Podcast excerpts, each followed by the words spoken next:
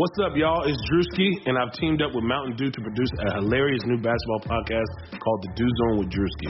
Learn the backstories of your favorite ballers and celebrities like Jamal Murray. Did you have like a favorite team? Was it the Raptors at the time or no? Was the Raptors even started around that time? Come on, bro. I ain't that old, fam. You're talking like I'm 50. Taylor Rooks, A'ja Wilson, and many more. You won't want to miss this. Listen to The Dew Zone with Drewski on Apple Podcasts, Spotify, and wherever you listen to podcasts.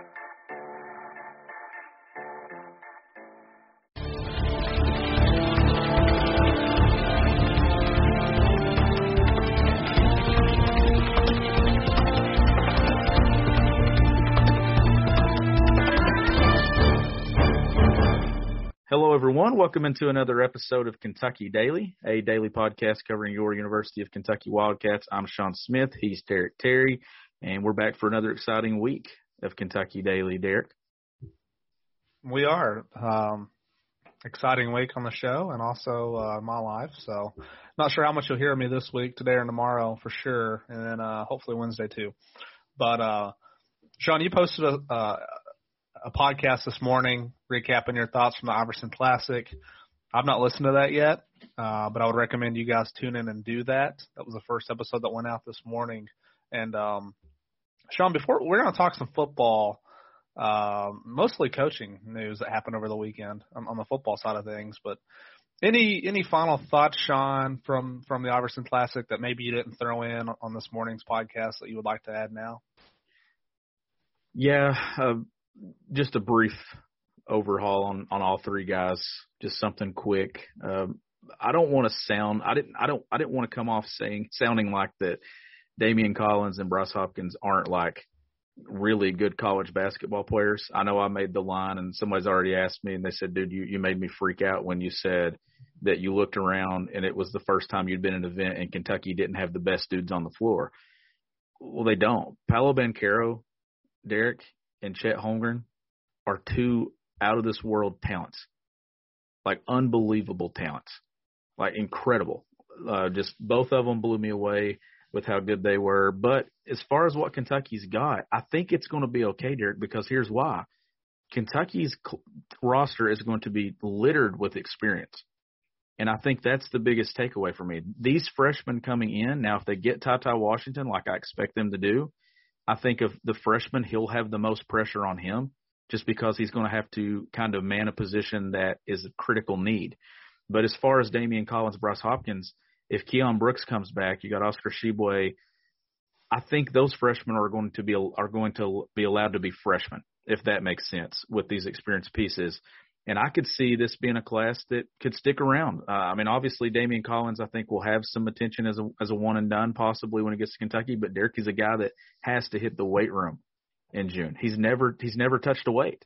I mean, I saw saw those pictures and videos of him out there, and I told you that Tshiebwe in in practice. I mean, that's going to be a very eye-opening experience for Collins when he gets on It campus. is. Even Lance Ware's going to beat and bang with him. and Yeah, push yeah. him around.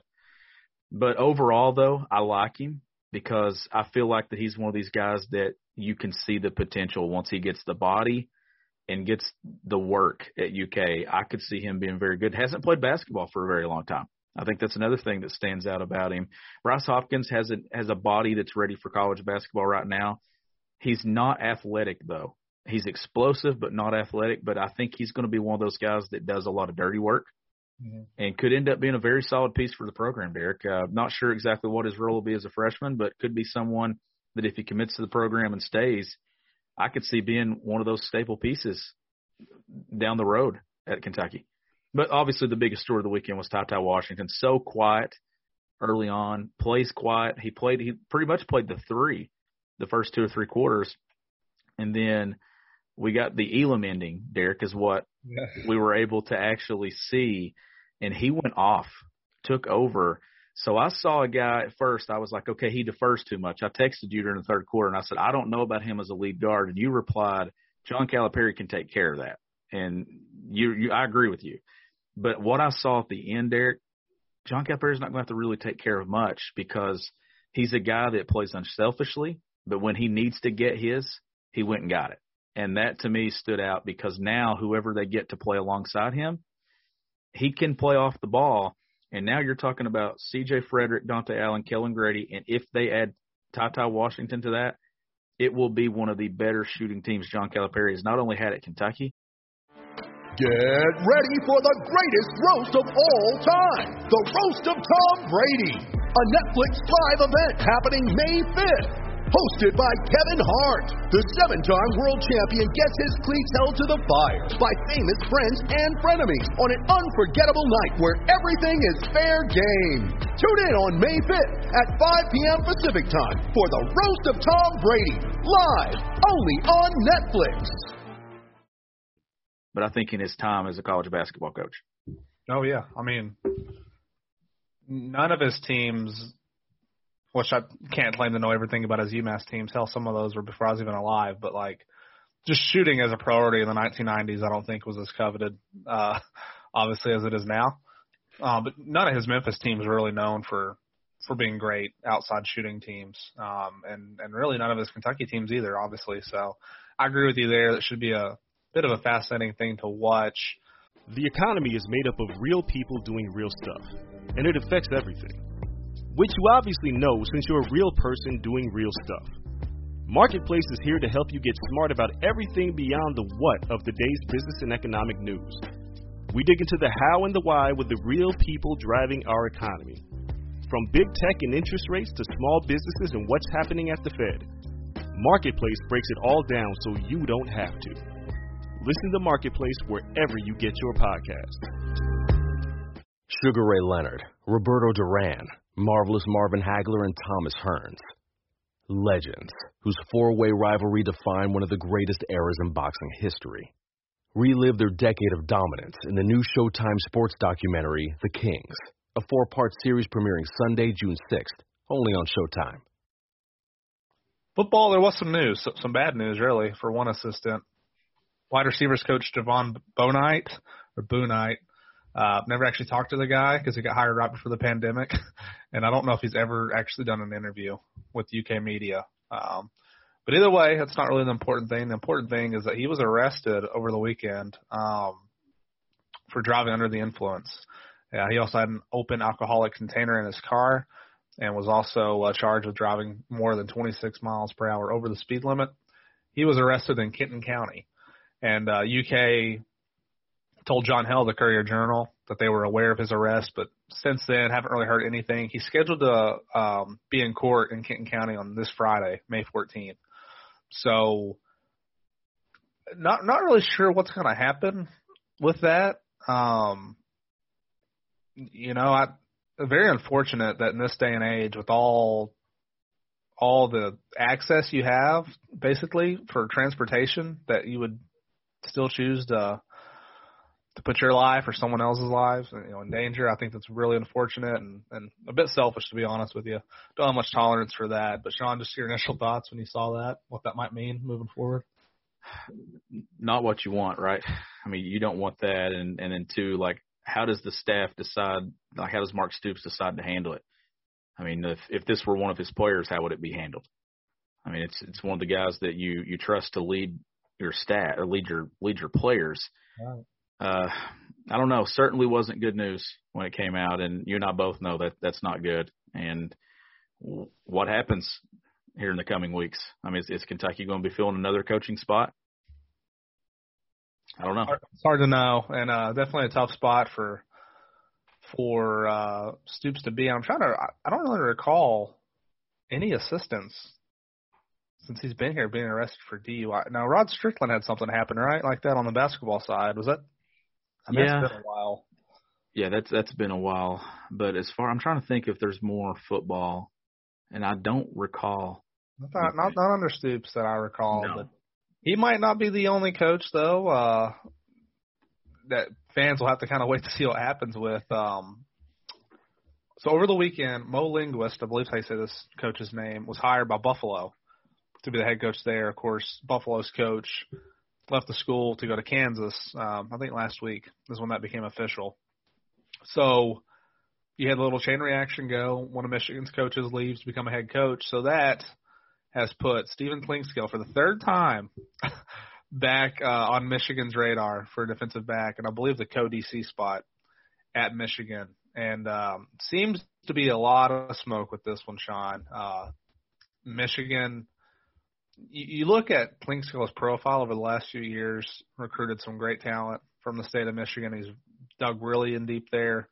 Justin Rogers, DeAndre Square, Marquan McCall, um, Maxwell Hairston last year, and then this year, you know, he was branching out, going to Tennessee, and he's he was a main recruiter for the Wade twins, and then also, of course, Jeremiah Caldwell in this class. So he, along with Vince Marrow, has really done a lot of the legwork, and now Kentucky seems to be in a spot where they're really to have to pony up. Yeah. To Yeah, get this- him.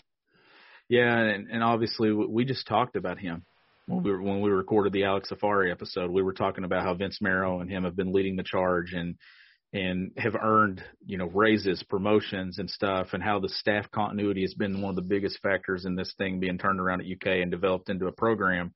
Uh, it would be a huge loss, Derek. from? I mean, obviously someone they're going to lose at some point, but right here on the verge of what we what we think could be another big time football season. You don't want to have to deal with this right now. I, I think you'd like to get through this and then it and then it go another direction. Speaking of though the program, Kirk Herbstreit coming out yesterday and saying what he said about the football program. I thought that was very cool. Talking about Mark Stoops and the program that he's built, and the reason that he's been able to build that program is because of guys like Clinkscale. Yeah, I mean, it pays to have buddies in the national media, right? It does. Especially with making national. uh, yeah, exactly. yeah, Kirk. Just random on a Sunday. Sunday, right? yeah. But uh in terms of salary, I'm not sure what Michigan. I'm, I'm sure if he's going to become, if he's going to have the title as a co-defensive coordinator, that's going to come with the with the pay raise. Um, Clinkscale, I would say, is so he makes five hundred thousand dollars at Kentucky, and you got to remember we're talking about in the in the scheme of, of the college basketball coaching world, like that's a that's a good salary. I wouldn't say he's underpaid by any means. Um, at the same time, I think five hundred thousand for what Clinkscale has meant to the program is, is a pretty good deal for UK. And so even if he does choose to to not go to Michigan, uh, but if there's a legitimate offer there and then he wants to stay, Kentucky's got the pony up, I think. So right now, in terms of position coaches, because you, obviously you would expect coordinators um, to make more than a position coach, and that is the case at Kentucky for everyone besides Vince Marrow. Marrow is up there with Brad White. They're both going to make nine hundred thousand this year, and then of course Liam Coen, the offensive coordinator. Uh, Kentucky saved some money there. Um, he's going to be making seven hundred fifty thousand this year. Last year, I think Eddie Gran made well over nine hundred thousand. So when you look at the other position coaches, though, the only guy who makes more than Clink is Jon Sumrall, who I think is certainly worth the six hundred and seventy-five thousand dollars that he makes. It's just Clink has been around five full seasons um, from from 2016 on, and he has really kind of entrenched himself in those areas, like I was saying. So that's I mean, I'm sure his pay. I, I don't remember what he was making when he got to Kentucky, but I'm, I'm sure it was probably the three hundred thousand range, somewhere around there. I could probably go find it if I really wanted to. But at five hundred thousand, I mean, I, I gotta think Michigan's gonna be willing to offer him at least seven fifty for for that job. So when it comes to this, though, I mean, unless the unless the pay is just crazy, like if if Michigan's gonna like double a salary, then there's just no way UK is gonna be able to to do anything about that. But if it is in the seven hundred thousand dollar range, I think UK would be willing to counter. But I don't really think it's about the money, though, Sean. I, I think for as for as many people as I've seen comment on this, saying, you know, Michigan, why would you want to go there? It's Jim Harbaugh. He's he's, he's on the hot seat. They're gonna get rid of him. Those things might be true. I mean, I, I think we all agree he's probably underachieved uh, compared to what the expectations were when Michigan hired him. But it's still Michigan. It's still a brand name in college football, and it's a chance, uh, you know, to continue to build on your resume. I just don't know how much. What have we said on this show, Sean? When Brad White leaves, who do we think will be the DC? It'd be a John promotion. Sumrall, right? Yeah, a promotion from someone in staff. Yeah, and most likely, I think that guy's going to be Jon Sumrall. So if you're Clinkscale and you're viewing that, you know, maybe you could get a co-DC title, but if you're not going to be calling plays at UK, like I just don't know how much more growth there is in terms of him being promoted. And so know- I think that's where I think that's where he has to kind of view it. And as negative as this could be for Kentucky, obviously, if you if you lose a guy like Clink to a program like Michigan, sure it hurt, it hurts your program, but at the same time, it means your program's doing something right. Oh, because oh, yeah. you got these schools coming after your coaches and not just schools, you got the NFL coming after guys. I mean, that, that's when you know you're you're swimming in the right pool. But it would hurt Derek just because of what he's been able to do, the talent that he's been able to recruit, going into Michigan, the way that this staff goes into Ohio. That has been a big thing in, in recent classes. No question, and you know, when you've had a gun staff that long, it's it's hard to keep quality assistants that long because a lot of times they're getting promotions. I think Clinkscale certainly probably somewhere has turned down some jobs, but this one might be uh, too tough. And again, nothing's official. Uh, it just is. There's a lot of buzz on both sides, actually, Michigan and Kentucky, that you know think he's he's definitely going to listen and um, could possibly go. We'll have to see that uh, if that happens. Our, our Michigan side on 24/7 reported that uh, Jim Harbaugh did formally reach out to Mark Stoops to discuss this. So they're going through the right channels, obviously. Um, I don't know if you have to do something like that, but that shows some respect as well, I think, to uh, to do that, even if it is pretty standard uh, in coaching searches. But the timing is weird just because it's May, and uh, you usually don't have head coaching changes going on this late. I mean, it's just how it's happened this year with Les Miles getting fired for for non football reasons, basically. Um, yeah.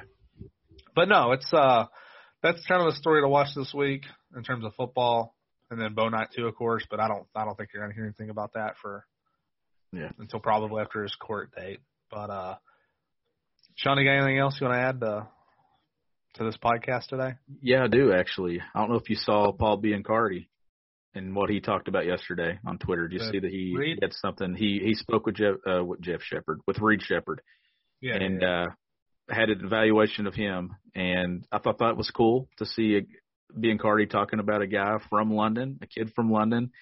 Uh, kids in that area don't get talked about much by Paul Biancardi and the national recruiting analyst on the basketball side of things, but uh, Paul was talking about, you know, his shooting mechanics and his touch from all levels of the floor, his vision and his accuracy to deliver the pass with an open teammate mentality.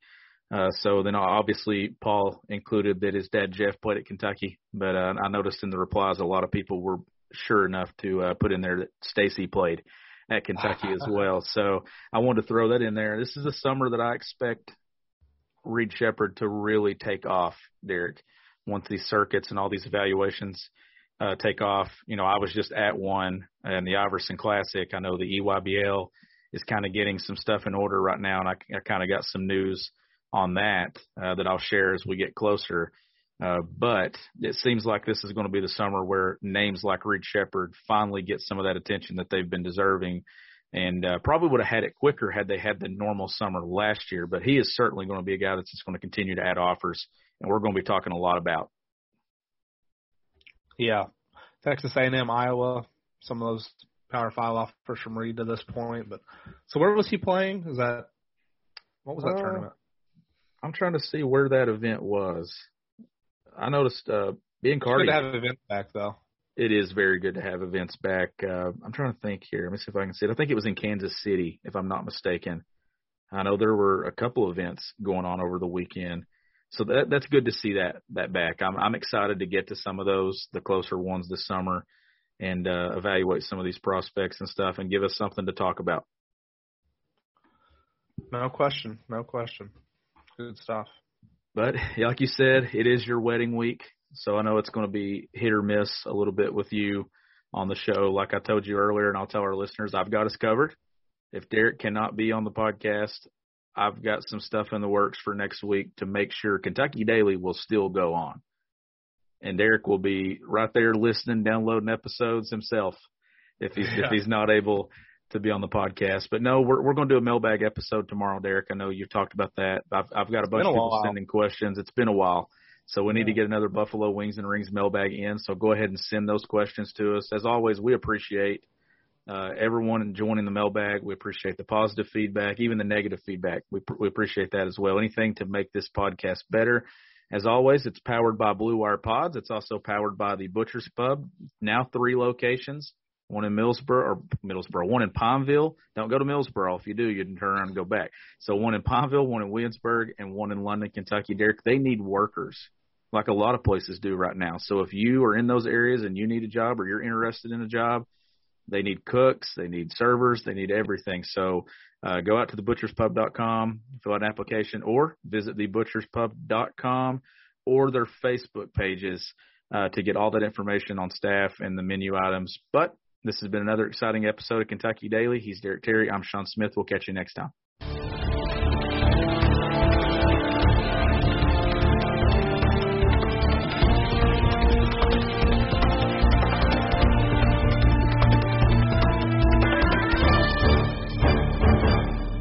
Sugar Ray Leonard, Roberto Duran, Marvelous Marvin Hagler, and Thomas Hearns. Legends, whose four way rivalry defined one of the greatest eras in boxing history. Relive their decade of dominance in the new Showtime sports documentary, The Kings, a four part series premiering Sunday, June 6th, only on Showtime.